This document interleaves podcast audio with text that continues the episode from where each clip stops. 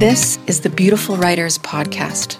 I'm Danielle Laporte, and I'm here with Linda Sivertsen, where we are chatting with some of the most amazing authors, published creatives. Between the two of us, Linda and I have written something like 12 books, including our co creation, Your Big Beautiful Book Plan. And we're here because we love this game. We love everything about the publishing industry, about getting ideas and being as creative as you possibly can. This all started with us interviewing some of our favorite agents and fellow authors for a membership group that we have called the Beautiful Writers Group. And because we don't believe friends should let their we are sharing the interviews with you. So, for the next 45 minutes, because 45 minutes is a new hour, we will be digging deep and going for the light. Welcome.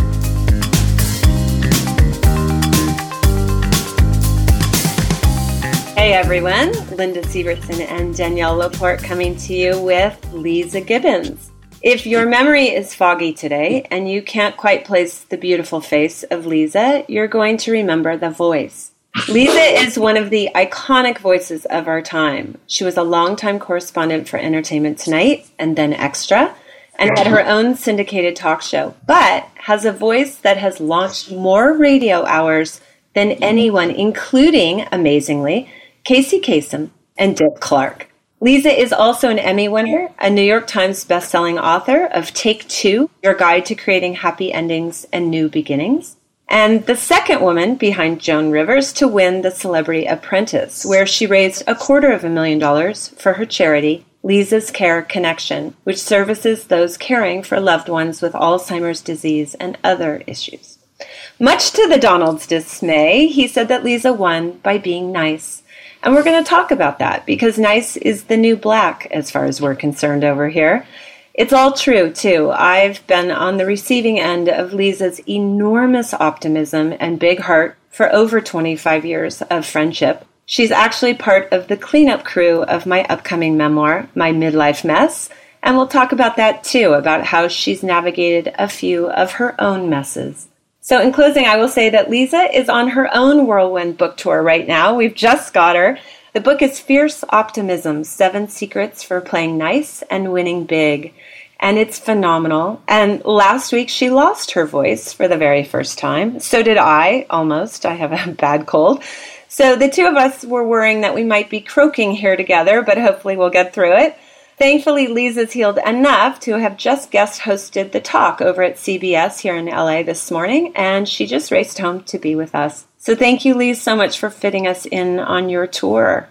Oh, my friend, you know I'm mad crazy about you and I mm. love I love who you are in the world. So to be able to talk with your friends and share with your audience is is a real gift. So thank you to you and Danielle for having me. Mm. My mm. goodness. Mm. Leeza, we always start with a blessing. So, everybody, no matter where you are, it's always a good time to breathe. So, let's just like anchor in, take a breath. We're here now to give witness to a shared truth that absolutely everything is progress, that we have all that we need, and that brilliance is unfolding here and now. And by brilliance, we mean light. And so it is. Mm. So it is. Amen. Amen. All right, Lise. I think back about, I don't know, maybe it was 15 years ago when our now ex husbands were making fun of us. They were saying how irritating we were, uh, that we woke up every morning happy. Remember that? Yeah, there was nothing that could annoy them more. I know. And you and I were laughing. We were laughing at their cynicism. But we were also really grateful knowing that optimism does not always come easily for people, does it?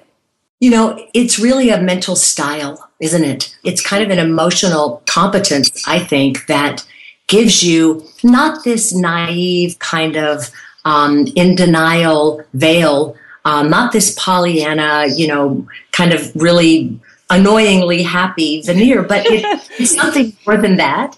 It's just really saying, okay, great.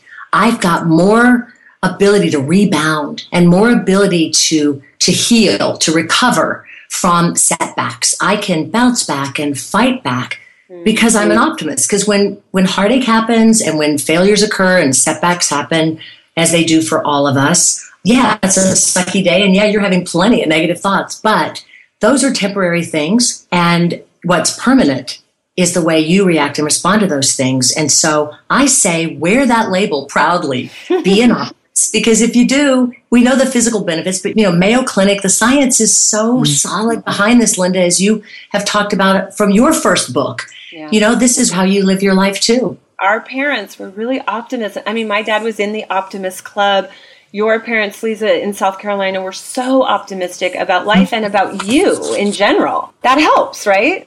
I think when we begin to get messages from the world about who we are, those are the thresholds that allow us to walk through the portals of whatever labels we decide to keep. Because I do think we label each other, that it helps us organize our world and make sense of our world. So wearing the label nice has been in the business world a loaded kind of landmine because people assume if you're nice, then you don't have backbone. If you're hmm. nice, then you're hmm. easily manipulated and you can be pushed over. And so my challenge in writing the book was to show the strength of nice and to say if that's what's in your worldview, you know, strengthen your strengths. And if that's one that you've got that you're lucky enough to have, then I say lead with it and let's just rehabilitate the word nice because it needs a transformation, really does. So, as you know, this all started happening for me, it really crystallized for me after Celebrity Apprentice. And everyone said, Oh, she's out. First week, she's gone. She's a pushover. You know, she's too nice to get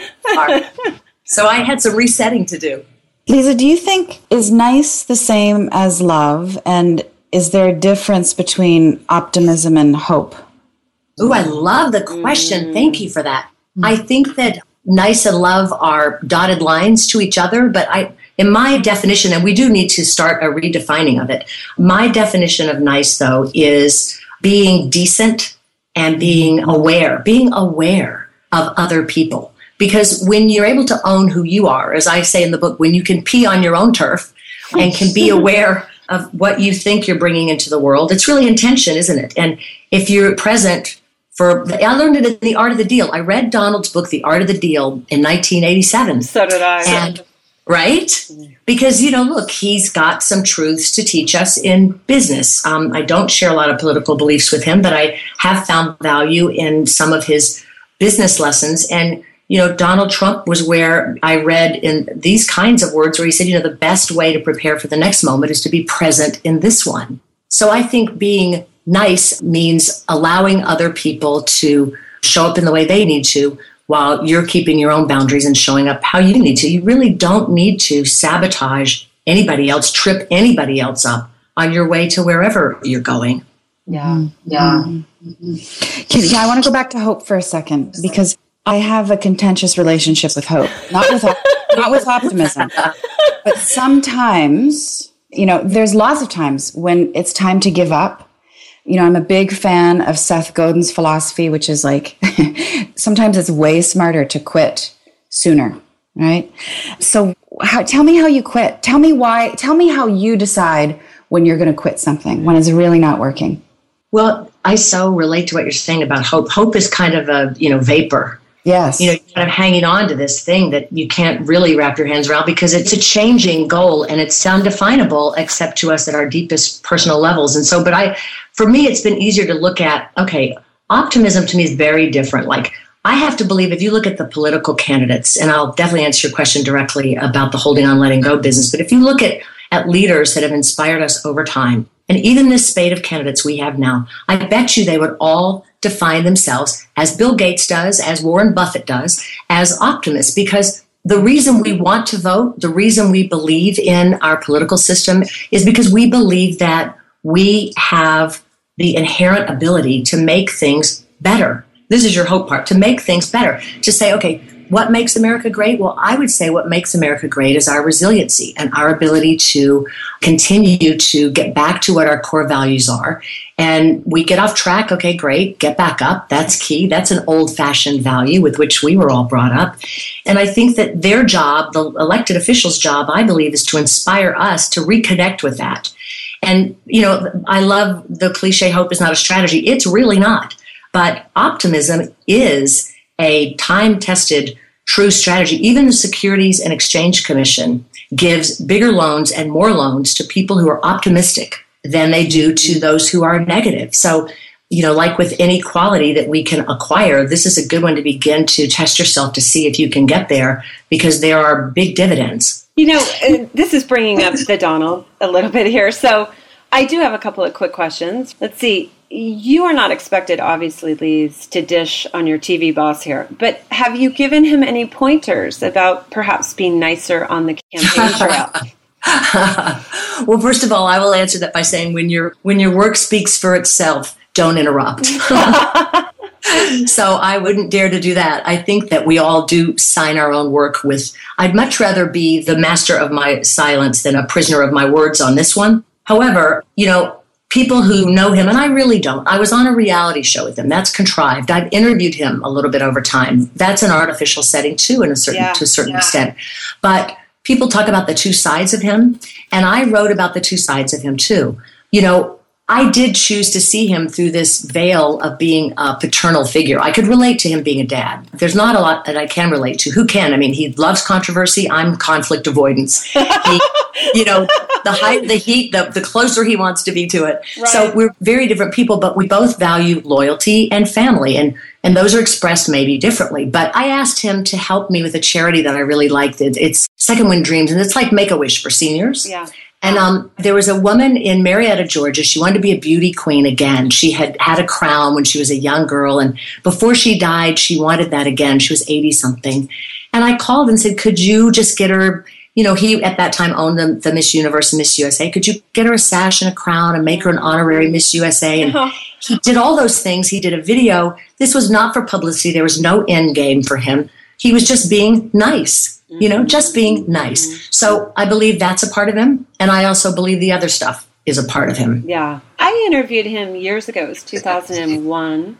And I found him to be humble, actually. He was giving credit for his book at the time. I think it was called The America We Deserve. There was a man in the room, and he was like, Oh, you know, I complimented him on the book. And he said, No, no, no, this guy wrote it. And the guy looked at me. You know, I was a ghostwriter at the time, and they both knew that. And the guy looked at me and he goes, I did not. I didn't write it, Donald. I mean, you're an amazing writer. I mean, he was so embarrassed. And I thought, wow, you know, I had spent my career trying to get credit for books that I had ghostwritten when a lot of people don't want to give you credit. Right. And, and, Donald was throwing the credit out like it was no big deal at all. And I thought, wow, that's really interesting. And then we got into a little a little bit of a tangle, not much, but you know, at the time I was flying my green flag really, really strong and Leeza, you've always been like the biggest supporter of my green dreams. And so I went there thinking, oh, you know, I'll get him to admit some stuff about his development, his building. And so I asked him about that, and he's like, well, of course I'm a an environmentalist. You have to be with the dang building laws. And I thought, oh, that's not actually what I meant. so it was obvious that we didn't agree. But, you know, I was surprised in some of the humility I saw.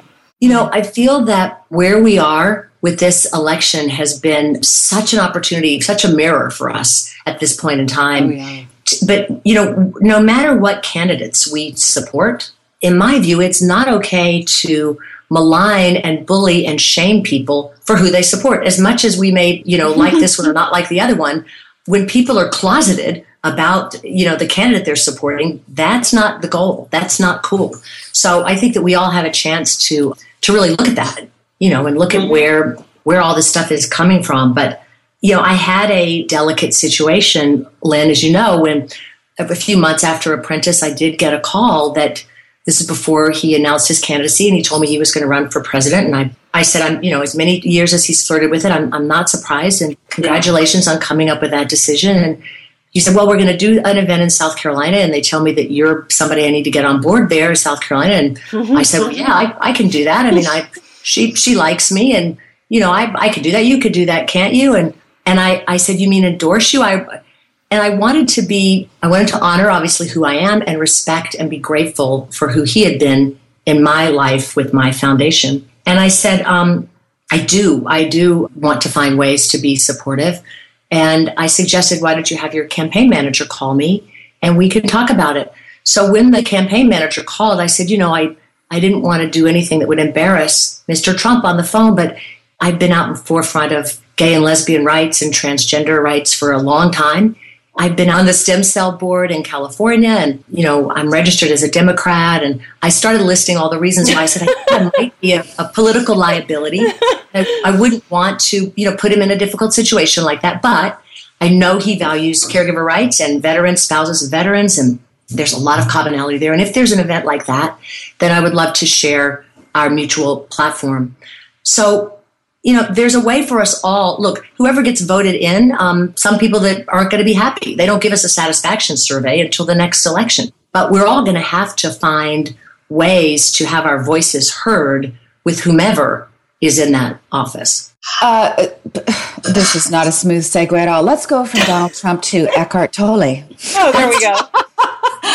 I. I Eckhart was in Vancouver. He lives in Vancouver, as do I, and I was at his event last weekend, and he was talking about the fact that he never reads his book reviews because, and his lead up to this was talking about how negative thoughts are really sticky, and you know, in his really sort of elfish innocent way was talking about, you know, I was on Amazon. I thought, oh, they like my book. Oh, they like my book. Oh, just like my book. And he noticed even Eckhart Tolle in his incredible transcendence felt the, the sticky negativity. So do you read your book reviews? You know, it's such a great question. And I love your window on him. It's so absolutely perfect.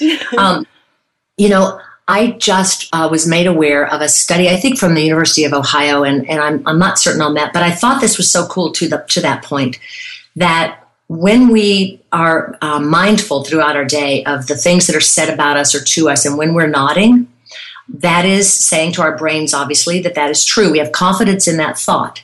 So if you're reading a review, or if your kids are telling you that you messed up again, or if your husband is saying, you know, whatever you're doing, and these are negative thoughts, and you're kind of in that way that we sometimes do, yeah, you're right. I know. Oh, you're right. I did that again. Oh my gosh, that's right. And you're nodding. You are um, really opening up those pathways, those neural pathways, and it does stick. Mm-hmm. So the very quick change for that is to nod at the things that that we believe to be true about us so we can tell our brains, oh, by the way, this is true.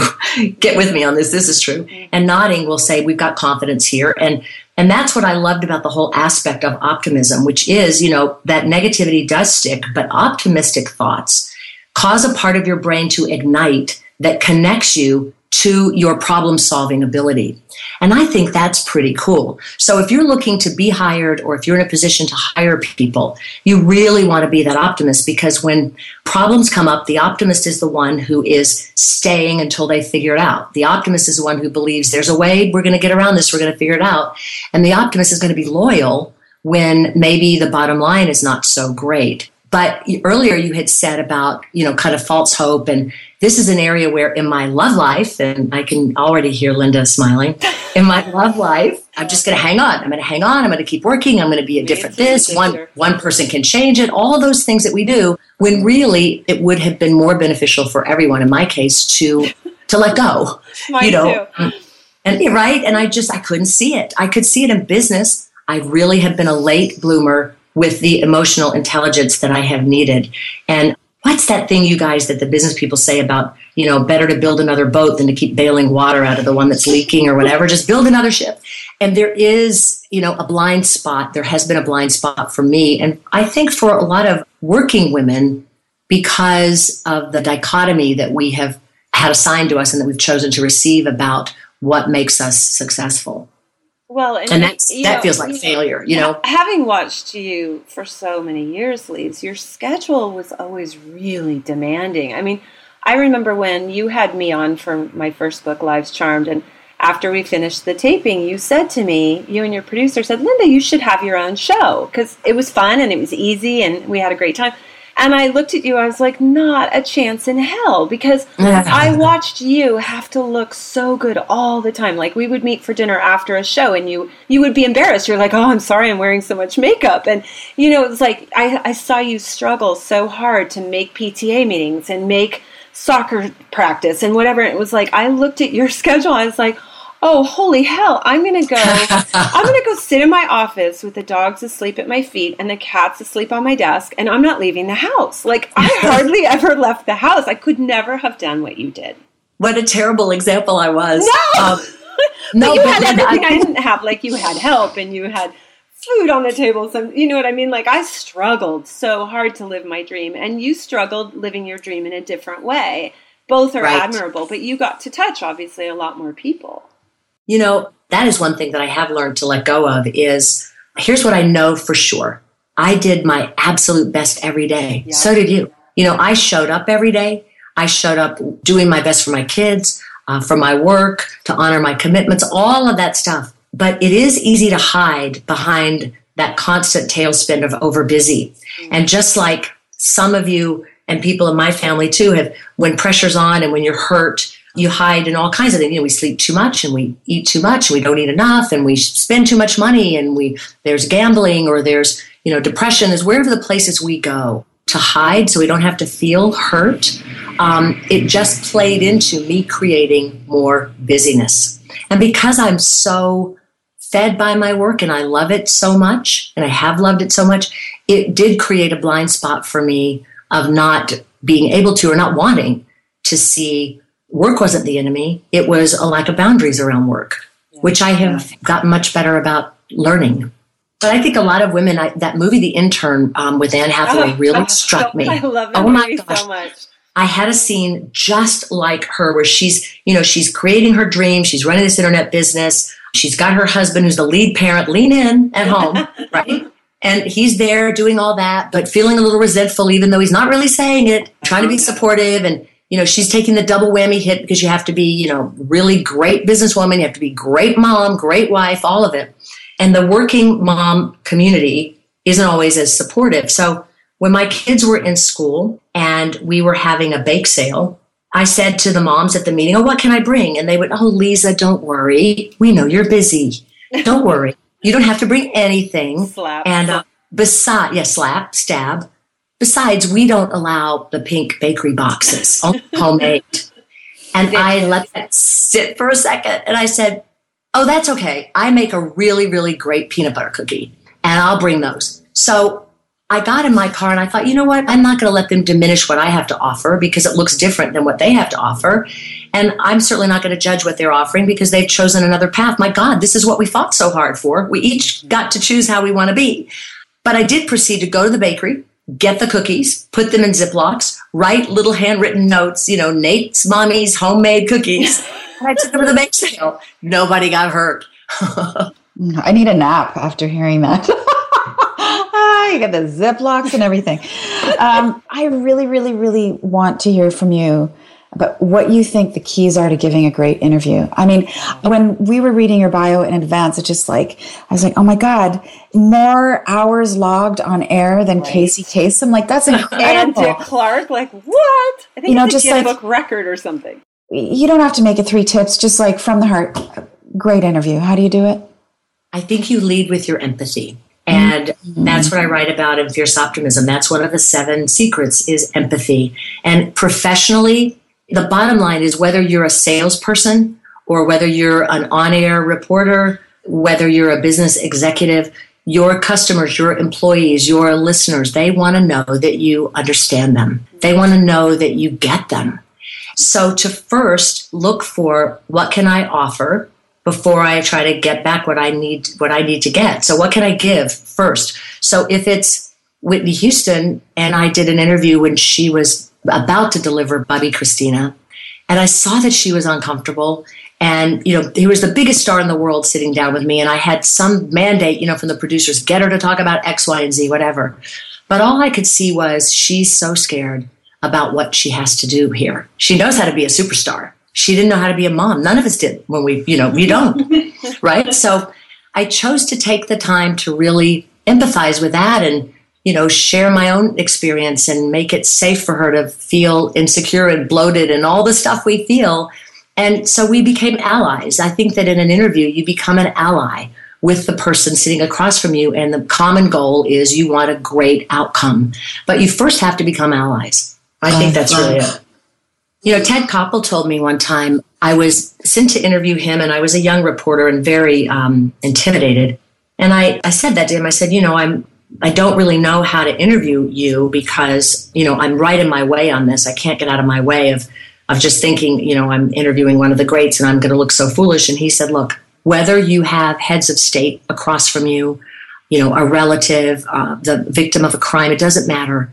Whoever's across from you, it's your table and you're in charge of that energy. So what I took from that was, oh, wow, this is my table. I better set it accordingly. So whenever I'm going into an interview situation, I really try to be mindful of how do I want to set the table and what does that person need? Like Bette Davis didn't need a sycophant, you know, telling her how great she is and how much she loved the movie. That isn't what she needed. She needed to be done. She needed to be done with it.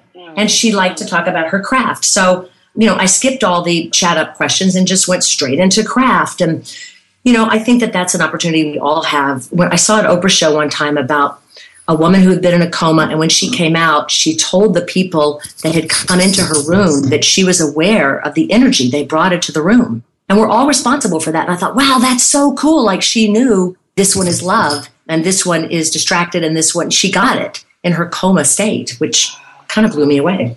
Leeza, you were at the top of your class in journalism school and then started out in news but very quickly pivoted and helped create this new genre, which we now know it's normal now to have fun, casual, people and celebrity centered shows. But do you look back now and kind of marvel at how you were just being authentic and following your sort of intuition when people, including the bosses that you were quitting on, were telling you that you were going to ruin your career? Yeah, that's when you really do have to love your haters. You know, you just do. But yeah, I'm sure that, you know, you all have, I'm sure everyone listening has gotten that kind of input from people who don't, don't believe in what you're doing, um, don't see the vision. And maybe you haven't taught them how to receive you because you haven't yet stepped into your authenticity. But I was just beginning to realize that I wanted to tell stories. I really didn't care, Linda, if the stories were, you know, wildlife preserves or riding with an 18 wheeler on, you know, a three day run or you know, stomping grapes. I didn't care. Hand I just wanted, yeah, I just wanted to be that conduit. But I, the news director did say you are leaving behind what could be a really great news career, and no one's going to take you seriously, and you're not going to get hired if this show doesn't work. This fluff thing that you're going to do. but you think back to 1979, 1980. That was when MTV started. ET started that year, and the pop culture changed so it was my intuition and it was being willing to take, you know, they always say that genius requires bold action. Well, things that are not quite genius require our bold action too. We just have to commit. I don't know if there's any big strategy. It was like back to the faith that I had in myself because I would get tripped up along the way, but I always came back to I believe in me because my parents told me to believe in me because they believed in me. Yeah. What a great thing that we can give our kids and other people. Leeza, before you take to the mic or the stage, or before you sit down to write, maybe they're different. Do you have a ritual? Is there a prayer you say? Is there something you do? I do have a ritual. I repeat my mother's advice to me, which is show up, do your best, let go of the rest. And I have a little physical thing that it's a silly thing that I always used to have music played when I would walk out on my talk show. And so it made it easy for me just kind of, you know, do a little jump, which was just a kind of a little excited dance and a clap, which always said to me, okay, we're here. We're here. Do it. And you have to show up.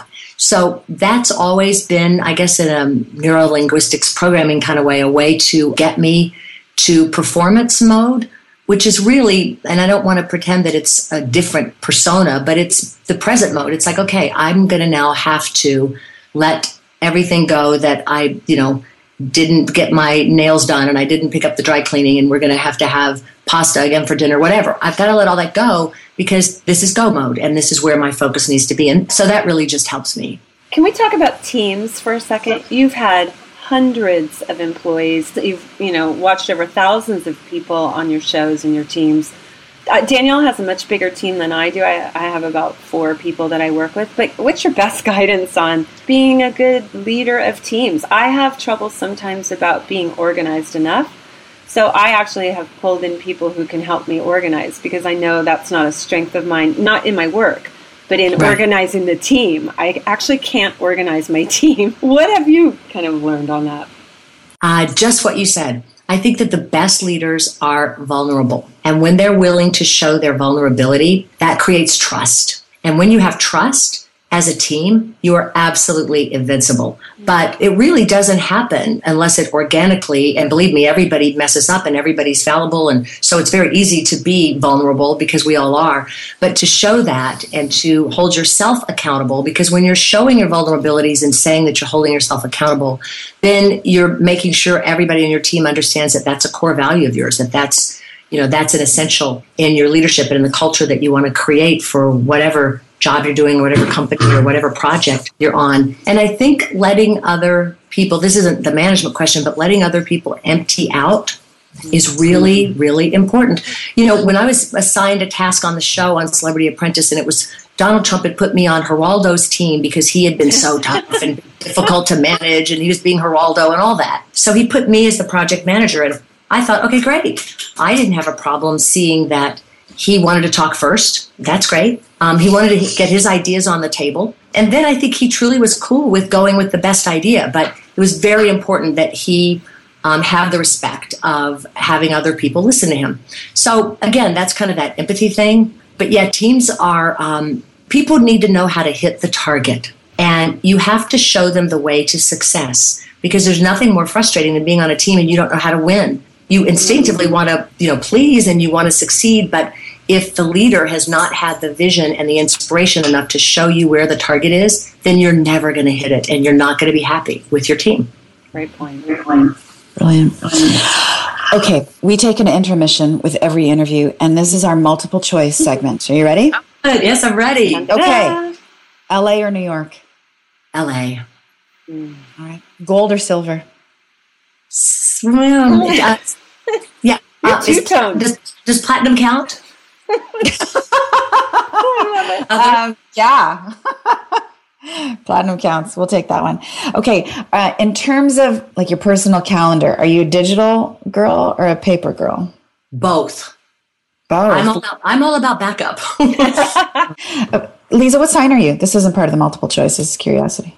I'm Aries, and in numerology, I'm a life path six. Okay. Use what's that however you want to. What's a, well, what's a six mean? You know, six family. is it's family, yeah, Linda. It's the mother number, yeah. and I kind of go, well, wait, Oprah's a six, and you know, my numerologist friend said, "Duh, Duh she's like mother of the universe." um, yeah, it's um, it's that kind of mother energy. So in my work teams, you know, I tend to get, and I think Linda, you do too. I get really close to people. Mm. You know, I have to remind myself that it's a work relationship, but for me, for the work relationship to work, it has to be intimate too. Yeah. You know, and I do tend to want to nurture, and I mm-hmm. love nothing more than seeing someone succeed and seeing a light come on for them or learning something from them and, and knowing how many people gave me opportunities. It's so great to ever be in a position to give someone, you know, to turn the knob that they already had, they're already at the door. I love that. So I do enjoy working really close, close, intimate teams. And my husband's always running up around behind me saying, well, but. my fiance does the same thing. Mm-hmm. Yeah, yeah. And they're not going to change us which is valuable, you know. Yeah. But he said, I would rather you be that girl, that trusting, nurturing woman who is going to occasionally get burned than to be the other way in the world, which doesn't offer, you know, nearly as many rewards. And I believe that. Mm-hmm. Yeah, most of the time, love wins. Not always, but the odds are actually pretty amazing. Yeah. um, okay, we have, we have two more multiple choices: radio or TV. Oh, Sophie's choice. Yeah. Well, I'm, here's what I'm going to say. I'm going to say TV only because it comes with the radio portion, and with the way everything is, you know, repurposed now, you don't have to say no to radio because you've said yes to TV. But I really don't. Um, my preference in terms of intimacy is radio. I have found that for me, again, this goes back to labels that we talked about earlier. I have this label you know, I've spent a lot of time in radio, a lot of time in TV, and it's probably easier for me to leverage TV at the moment, but that's fluid. Mm-hmm. It's multitasking. Okay, last one sleep or sex? Oh, come on. I don't think you have great sex unless you have sleep. right? Renee said you will not have one better, without the other. Right? One of the best hybrid answers we've ever had. I'm, I'm all about what Arianna Huffington is doing with her sleep priority path. I think it's a message we really need to get. And for someone who's so focused on neurological disease and the hits that the brain takes when we deprive it of sleep, I've really tried and I'm you know, not 100% successful with it. But my husband and I try to keep each other in check with this. Sleep is just, it's not a luxury, it's essential, right? And mm-hmm. you've really shifted on that, Liz. You were always like me. You and I wore our lack of sleep like a badge. I mean, it, hey, we, we've been bad. I know. And, but you know what? It's like, that's what we thought. You know, it's that whole business of you know better, you do better, right? but it's just like, I think the balance pursuit. When I realized that it was so bogus and that there was not balance, that it did not exist in the middle of anybody's seesaw. And I was able to let that go and reframe that as I don't balance my time. I'm investing my time. I want dividends for this investment that I'm giving. Today, I'm not balanced at all, but I'm getting dividends from the time that I'm spending working. It doesn't mean I balanced it out with, you know, putting on the b- biggest dinner and making great romantic love to my husband. It means that I'm going to get, I'm going to ultimately reap the rewards of this time. So I gave up looking for balance and I don't feel like an epic fail so much. Okay, I'm going to change topics here. How many books are you reading right now, and what, if any, are standing out as your favorites? Well, I because I've been writing on the subject, I've also been reading a lot of the subject of you know girl boss, and which tends to be my addiction anyway. I'm a you know I'm an admitted self help junkie. It doesn't matter to me who the messenger is. I just love it. I'm like, okay, great. I've heard that from everybody in the world, but now I'm hearing it from you, and it's different and it's new. And now I can hear it and internalize that in a different way. And, and I think that probably has served me well to stop questioning. Like I said to you, Linda, you've written 3,000 books, you know, and, and I'm like this woman who's just like barely cranking out like three books. Whatever, you're so close behind. But I've stopped thinking about, oh, well, is there value to this? And do people really need to hear from me? And, you know, my husband brilliantly said, that's not for you to decide. Just do the work, put it out there. Yeah and let everybody else decide if there's value or not. But I was really editing myself. And um, who, you guys know this, who said that? I think you reminded me of this, Linda. Who said that books are never finished, they're abandoned? Oh, gosh, I don't remember. It's so true. I'll just take credit for that. yeah, you did. Danielle I, I, was thinking it she might be you. I said I knew it was your Tina. Can I just tweet that? um, can you tell the final stretch? Can you talk about your actual writing process? Do you have to sequester yourself? Do you do it in chunks? How do you get a book written? You know, um, I'm still learning, and I'm happy to say that I'm encouraged by my learning curve. That is another thing. Little victories, ladies and gentlemen. Every day that we accomplish something, don't minimize those little steps that we take. And and I have come to terms with two steps forward and one step back is just a cha cha, and I am dancing as fast as I can. I mean, for my book Take Two, I could not figure it out. So after I would drop my son off at the bus stop, I would walk for an hour and I would um, put in my voice recorder in my phone what I wanted to write. And I'm telling you, that became, and you can see that's the kind of book it is. It's like pick it up wherever. It's kind of, you know, stream of consciousness. And that's what worked for me. That's what was on my mind. That was the way I could get it done. And that way it didn't overwhelm me as much. But yeah, I get in a zone and want to stay kind of in that zone a little bit. I'm not as boundaried, Linda, as you are, who actually lets people know when you're in your cave, which I really appreciate as your friend.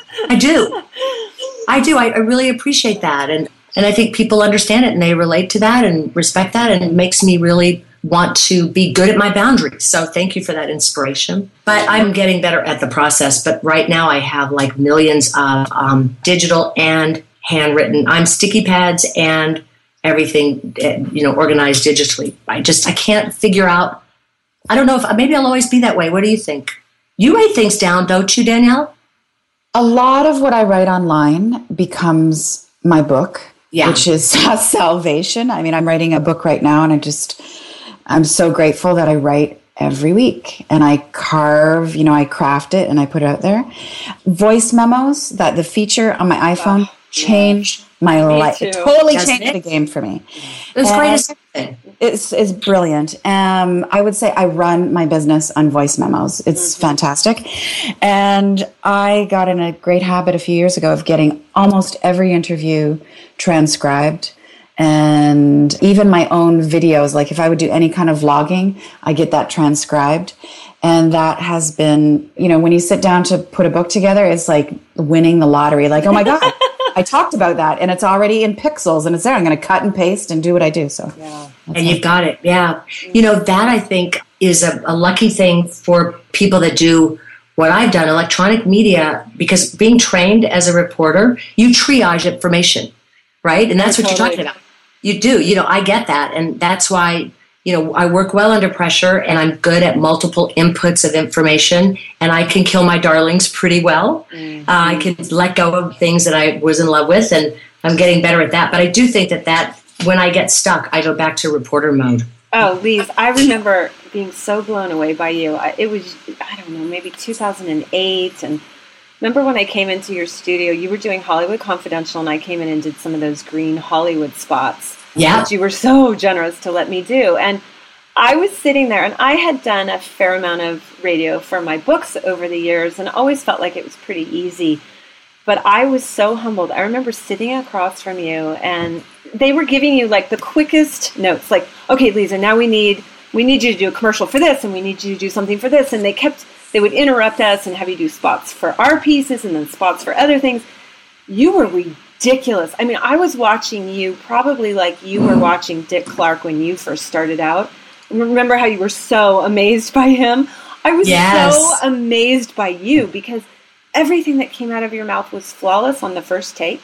The sound bites were a mile a minute. I mean, you just, everything was so polished. And I remember coming home and saying to my sister that I was just mesmerized. I mean, you're my girlfriend, but this was on a level that I couldn't even believe. And she goes, Well, you know, Leeza's been doing that for a while, Linda. but uh, anyway, that was an aside. But, you know, it's so much fun to watch somebody at the top of their game and you know, you don't get more radio hours than Dick Clark and Casey Kasem without being uh, at the top of your game. That's first of all, thank you for sharing that story. That's a very beautiful memory for me, mm-hmm. and I love that you tied it to Dick Clark. Uh, you couldn't give me a, a bigger compliment. Dick Clark, as you know, was um, when I was a young girl. I had no idea that I would ever meet Dick Clark. I mean, come on, I'm from Irmo, South Carolina. How's that going to happen? I wanted uh, my Barbie doll was named Barbara Walters, and um, they were all reporter Barbies, and they ruled the world. They were in charge. Man, they were really go getter. We got it going on types of Barbies. And so when when reporter Barbie, the real Barbara Walters, got a million dollars for being named the first female anchor of the network nightly news, I was a freshman at the University of South Carolina. And I said to my friends, did you see that? That's the greatest thing ever. Barbara Walters making a million dollars, more than Walter Cronkite. I'm going to do that. I'm going to make a million dollars in the broadcast business. They thought that was the funniest thing they'd ever heard in their life. You're not leaving Irmo. Listen to you. Come on. They don't have people like you on TV. You are on TV. And my mother kept me on track. She said, put your blinders on. Don't be distracted by that. Stay with your vision and, and run your race. They're not on the track with you. Run your own race. And boy, it's such simple advice that I use all the time. And when I watched Dick Clark, I watched him be in a zone because he loved his work and he had such respect for the audience and he had a skill set that allowed him to really connect. And that's always been the power for me is being able to, and as it is for the two of you and for most people listening, you know, we feel most alive when we are connected and when we are sharing our stories. Beautiful writers and creatives. Listeners, guess what? This podcast is sponsored by no one other than us because we don't take anybody else's money to talk about what we want to talk about. So here is our interstitial of hustling our own things. Linda, Linda Sivertsen, you do a writer's retreat called Carmel. What is it called? Carmel Writing Retreats. Carmel Writing Retreat. Yeah. Give us one sentence. What's it about?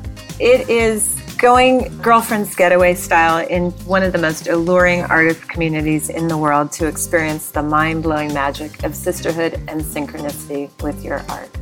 If I come and hang out with you for the weekend, talk about my novel, my platform, my memoir, uh, what do I get at the end of the weekend? I think if you go to the testimonial section on Book Mama, you're going to see a lot more than I could ever say. But people leave with permission they leave with a plan. They leave so energized and clear about their path. They could come with 10 books and they know exactly what they're doing when they leave. And they leave with sisters for life. I mean, the connections are unbelievable. And a lot of times they leave, or as the journey goes on, they're getting connections oh, through gosh. you to agents, to publicists. Oh gosh, just like last that. week I taught a retreat, and on Wednesday of the retreat, I emailed an agent for one of the women, and she signed her by Friday, and they're already shopping. And that happens, I would say, at least every other retreat. Beautiful. And that, listeners, concludes our moment of hustle. Okay, Lise, I want to talk divorce for a minute.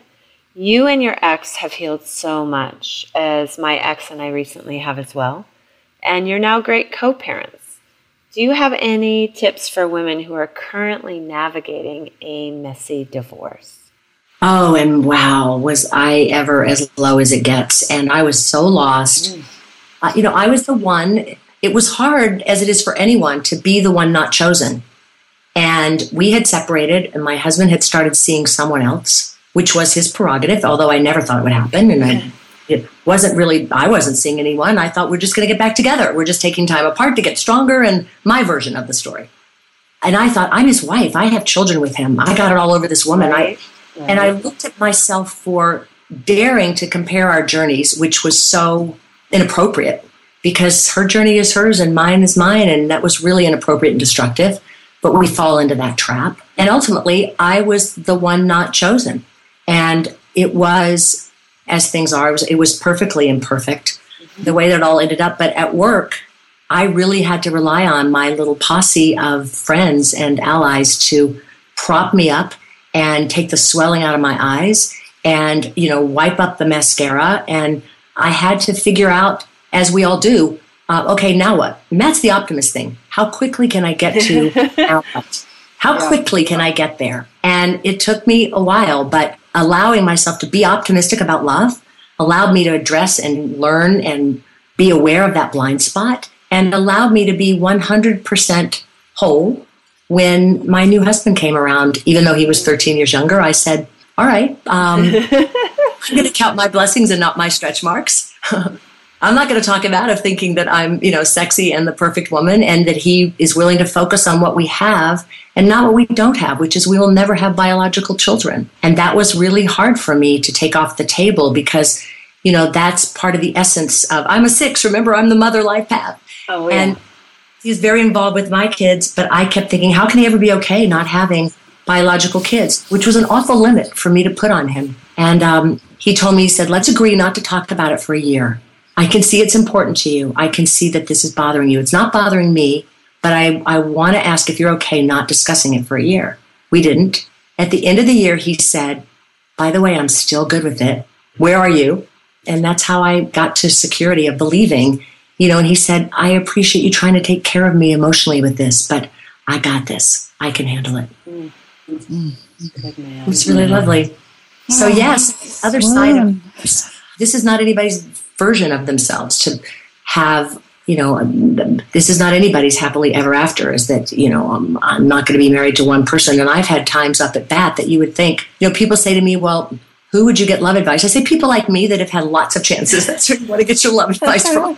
I always look at people who've been married multiple times now that i've been divorced as no different than people who lived with several people. I mean, I didn't marry a couple of boyfriends, but I lived with them.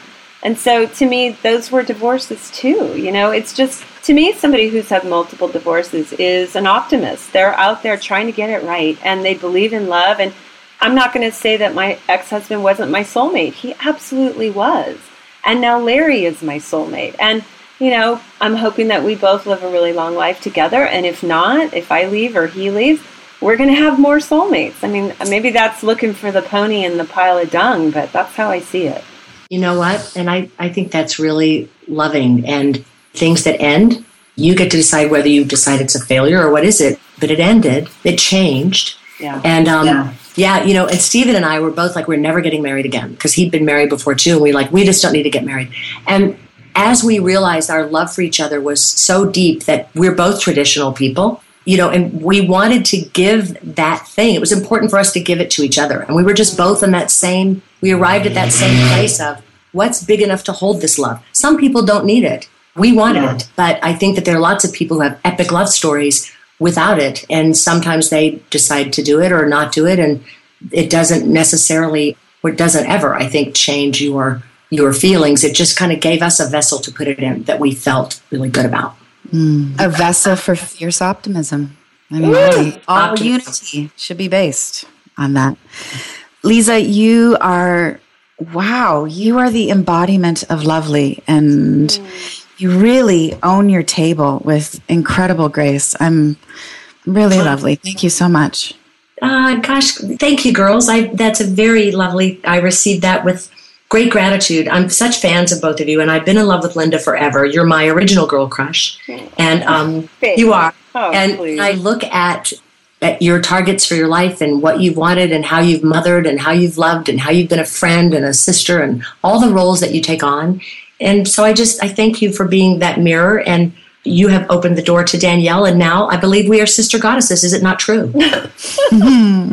And Leeza, I think if you write another book, it should be called "My Barbie Doll Was Named Barbara Walters." right? that book. Oh my God, Leeza, let's work on it. That's the next one. Right? I mean, that those were all my fantasies. And my sister kept saying, "I want to be a Barbie. Who can I be? Who can I be?" I said, "Okay, fine. You will be my assistant." And what does the assistant do? What do they do? I said, when Ken calls, you just break the date. I never wanted to go out with Ken.